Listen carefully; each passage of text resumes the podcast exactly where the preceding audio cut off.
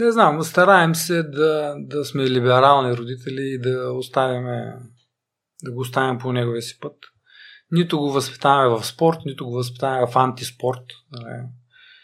Опитваме се да се радваме на това, което той прави, да, да, да го съпортваме в нещата, които иска да направи. Нали, на приливи и отливи е цялата работа, както се досещаш. А, но аз винаги съм си мислил, че а, всички ние сме израснали по различни начини. Ти си бил в един град, аз съм бил в друг град, ти си бил с някакви родители, аз съм бил с други родители. Ти си спортувал, но аз нещо съвсем друго или не си спортувал, ти си бил може би в литература или нещо, аз съм бил в моята... Нали, пътищата да станеш разумен и интелигентен човек са различни, но в крайна сметка много хора стават разумни и интелигентни. Така че всеки, всеки се стига по своя си начин до, до пътя, до, до целта си. Мисля, че като родители по-скоро трябва да направляваме децата в техния си път, а не да им го изберем.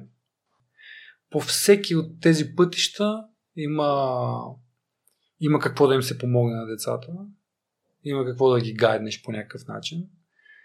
И всеки от тези пътища, за радост или за нещастие, стига до навсякъде. Тоест, всеки поет път може да стигне и до Ада и до Рая. Мисля, че обаче повечето са към рая, така да се каже. По...